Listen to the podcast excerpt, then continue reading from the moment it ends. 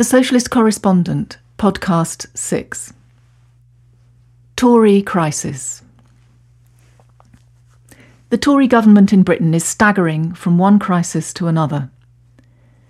The list of issues includes the Grenfell Tower fire, the shambolic state of the rail system, the NHS crisis, the Windrush scandal, the collapse of Carillion, and Brexit. The Tory cabinet deal struck at Chequers immediately led to David Davis's resignation, followed quickly by Boris Johnson and other Brexiteers. Johnson, in his first parliamentary speech following his resignation as Foreign Secretary, said that the Prime Minister's Chequers proposal would leave the UK in a state of miserable permanent limbo, as well as economic vassalage.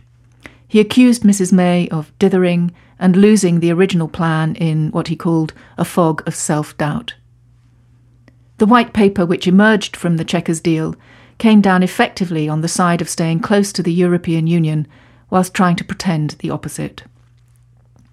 In the House of Commons, the Tory government accepted four amendments to the white paper, tabled by leading Tory Brexiteer Jacob Rees Mogg, much to the angst of Tory Remainers, some of whom are now calling for a second referendum.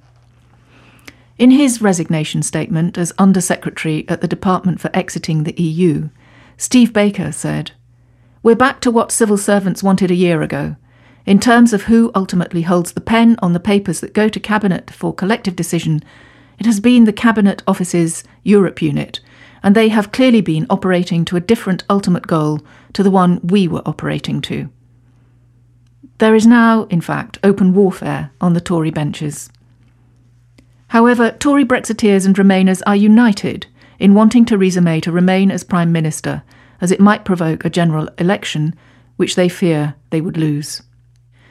Theresa May has now lost a series of ministers, including close friends and allies Amber Rudd and Damian Green, and before them, Defence Secretary Sir Michael Fallon.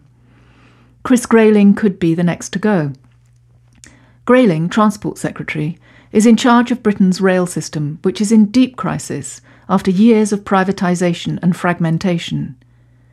Thousands of trains have been cancelled or delayed across great swathes of the country as new timetables are introduced, bringing misery to thousands of people. It is reported that people are losing their jobs because they have been late for work so often. Virgin East Coast has had its franchise withdrawn, the third instance of the East Coast franchise being removed. Virgin East Coast, which is owned by Stagecoach, 90%, and Virgin, 10%, had its contract terminated in June and its operations were passed to the government owned operator of last resort, London North Eastern Railway, LNER. Four other private rail companies are teetering on the brink of collapse. Meanwhile, the rail unions have been taking industrial action for over two years to put safety first rather than private profits. The call for rail nationalisation grows stronger and louder as the crisis deepens, and already has majority public support. The Tories have lost the argument and are faced with an ever deepening crisis on the railways. Grayling may have to be sacrificed. Amber Rudd was forced to resign as Home Secretary when an audit of documents threw up several memos to and from Rudd discussing targets for deportations for 2018 to 19. These memos included one she wrote to Prime Minister May, setting out her intention to increase deportations by 10%. The revelation sharpened the focus on the role of the Prime Minister, the architect of the hostile environment policy that ended up persecuting the Windrush generation. In 1948, the ex troop ship Empire Windrush arrived at Tilbury Docks from Jamaica, with 482 Jamaicans on board emigrating to Britain. These were the first group of migrants from the West Indies to help rebuild post war Britain, and many others followed from all over the Commonwealth. A 1971 law gave them indefinite leave to remain in Britain. Over the years since, they and their families have made a great contribution to British society. However, many did not formalise their status because they were children who arrived on their parents' passports and never applied for their own. Some of these, in the hostile environment created by Mrs. May, have suffered abominably. Anthony Bryan, who lives in Edmonton, North London, decided to go abroad after 50 years of living in Britain. As a consequence of not having the correct papers, he subsequently lost his job, was detained twice, and was almost deported to Jamaica, a place he does not know. His case is far from unique. The Tory government was forced into making an apology to the Windrush generation, and then, when Rudd was found to be lying about deportation targets, she resigned. The National Health Service in the UK is under pressure, underfunded, and understaffed. The growing crisis is blamed on an ageing population by the Tory government. However, if one compares the UK healthcare system with other countries, it becomes obvious that government policy is the problem, leading to a system in crisis. The UK has historically spent less on health when compared with the Organisation for Economic Cooperation and Development averages. UK health spending per head is markedly lower than other countries such as France, Germany, Sweden, and the Netherlands. The figures for the number of hospital beds shows this dramatically. The social care system is in meltdown, there is a lengthening of queues for treatment, and the NHS uses agency staff at huge cost. High rates charged by agencies are a problem, but the staff shortages in the NHS are the root of the problem. Mark Porter, the British Medical Association Council chairman, says reliance on agency staff is a sign of stress on the system and the result of poor workforce planning by government, we need to address the root causes of the recruitment and retention problem in many parts of the NHS.